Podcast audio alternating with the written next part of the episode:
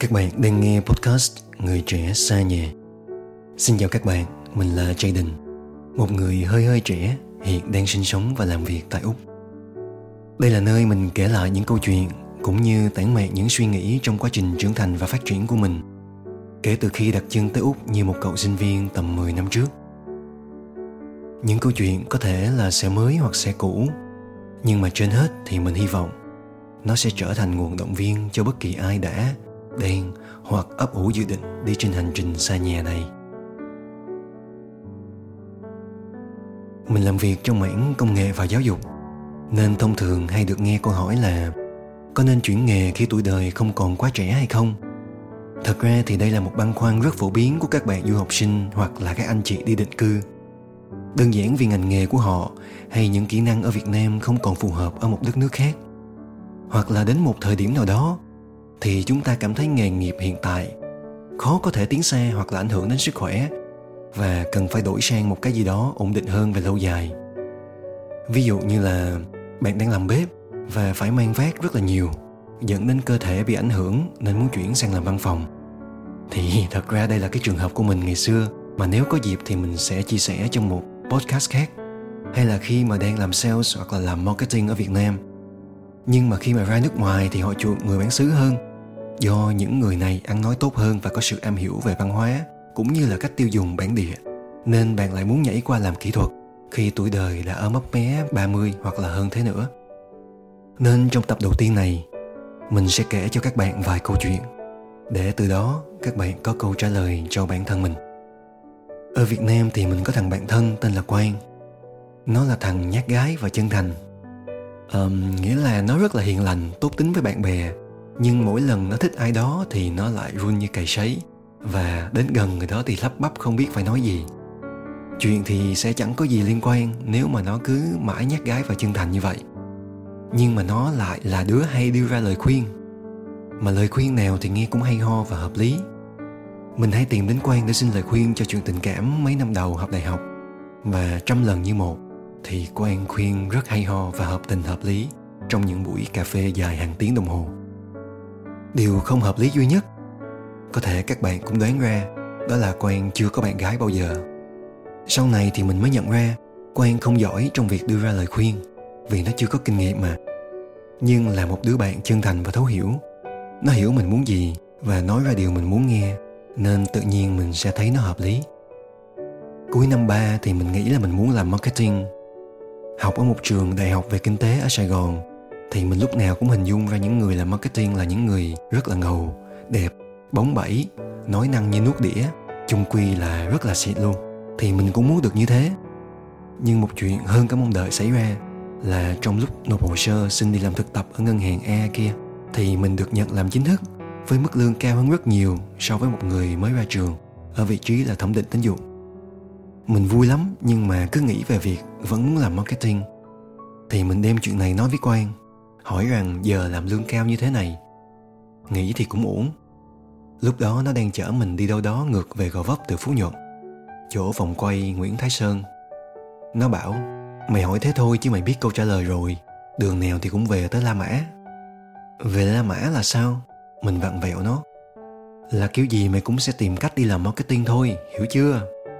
Mình không biết nói gì nữa, tại vì nó nói đúng.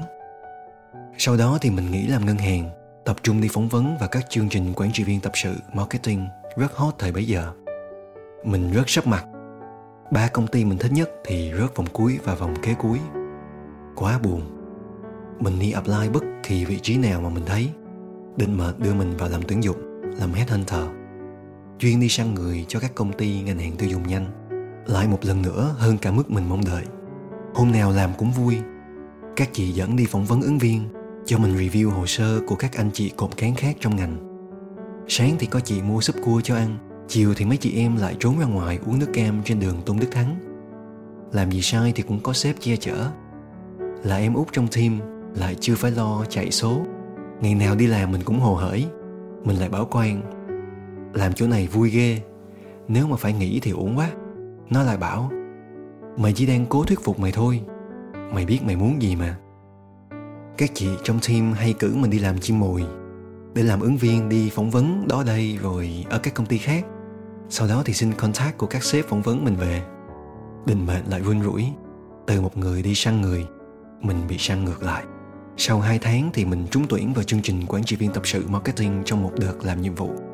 Chưa kịp hết thời gian thử việc ở chỗ cũ. Mình bảo mấy chị cho em làm thêm tháng nữa đi cho vui. Chả hiểu sao, có được công việc mong muốn mà mình hơi buồn mấy chị trong team cũng bảo thằng này mới làm có hai tháng mà tưởng nó làm hai năm. Vì làm với nhau vui quá. Mình đòi làm thêm một tháng nữa, trong lúc chờ làm công ty mới. Thì sếp mình mới bảo, thôi, rảnh thì về thăm mấy chị cho vui chứ làm thêm một tháng để làm gì? Em biết em muốn gì mà. Nhưng mà các bạn biết gì không? Thật ra mình không thích làm marketing như mình nghĩ.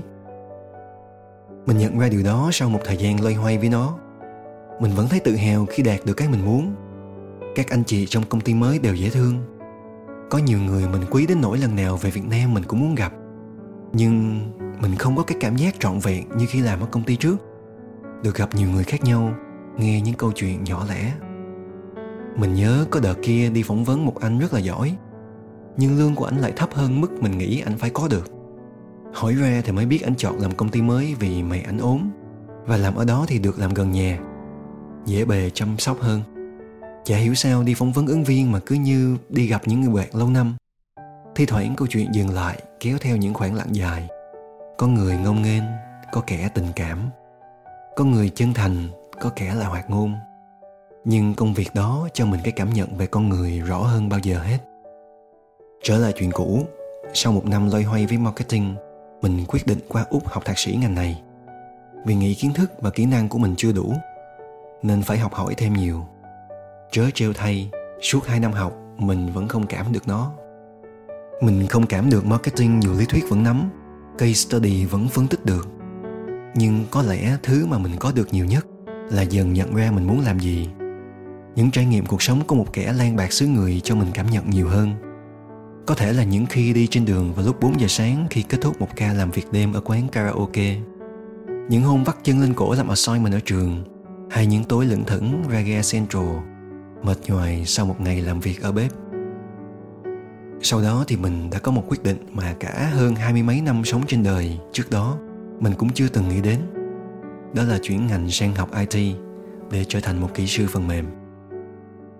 Một lần về Việt Nam thăm nhà vài năm trước, gặp anh Kiệt, sếp cũ của mình ở công ty mình làm marketing. Anh hỏi, em có suy nghĩ là em muốn làm gì chưa? Mình khi đó đã là một sinh viên IT ngày ngày gõ code, vẫn chưa nghĩ được rằng sau khi ra trường mình sẽ làm code hay không. Lúc đó mình còn nghĩ hay là sau này khi ra trường mình sẽ đi dạy ở đâu đó. Nghĩ một lúc thì mình nói, em chưa biết, nhưng em muốn làm thứ gì đó liên quan đến con người. Training chẳng hạn. Có thể là làm giáo dục, vì em muốn giúp được nhiều người hơn. Có khi điều đó sẽ làm cho em thấy vui. Và sau khi tốt nghiệp thì mình mở một nhóm nhỏ để chia sẻ kiến thức lập trình ở Sydney, có tên là Coding Mentor. Mục đích đơn giản là để dạy miễn phí cho những bạn từ ngành khác. Những bạn tay ngang muốn chuyển sang học code, để các bạn thấy nó cũng không quá khó để bắt đầu. Nhưng lúc đó, mình thật sự chưa hình dung được hành trình sắp tới. Sở dĩ mình kể rất nhiều câu chuyện cũ là vì sau này Coding Mentor đã trở thành một trung tâm đào tạo về IT cho người Việt tại Úc.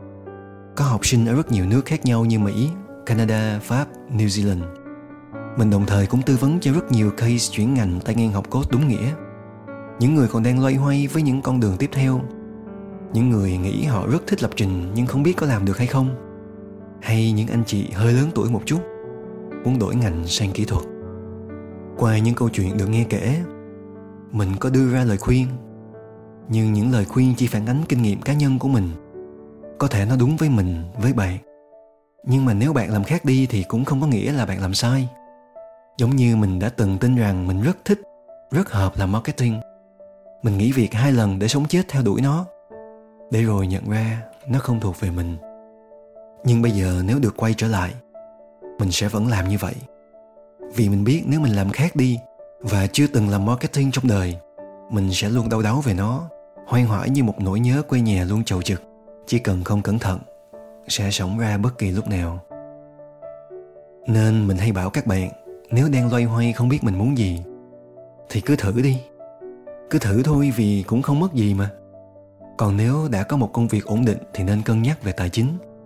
Xem nếu chuyển ngành lương thấp đi thì có đủ lo cho vợ con không. Nếu mà lỡ không hợp thì có thể quay về làm ngành cũ hay không. Còn nếu mà bạn có thể nghỉ ngơi vài tháng, không bận tâm gì về tiền bạc, về gia đình để mà thử để mà kiểm chứng một điều mà mình luôn tin là nó thuộc về mình, thì chắc cũng đáng một lần hiên ngang mà bước đi, đúng không? Mình có một thằng em bên này. Hai anh em hay nói chuyện với nhau. Đôi lúc muốn làm một thứ gì đó mới, sẽ có một cuộc nói chuyện như thế này. Anh thấy cái này nghe hay á, nhưng mà khó quá, không biết có đủ sức làm không. Nó cười cười bảo là, anh muốn biết câu trả lời chứ gì? Giờ chỉ có một cách mà thôi mình nghe đến đó thì chỉ có cách gật đầu thôi. Ok, nếu vậy thì làm thôi. Cảm ơn các bạn đã nghe đến đây. Mình sẽ rất biết ơn nếu bạn để lại một like và subscribe, hoặc share podcast này đến với những ai đang cần nó, để mình có động lực thực hiện những câu chuyện về sau. Và bây giờ thì xin chào và hẹn gặp lại ở một buổi trò chuyện tiếp theo.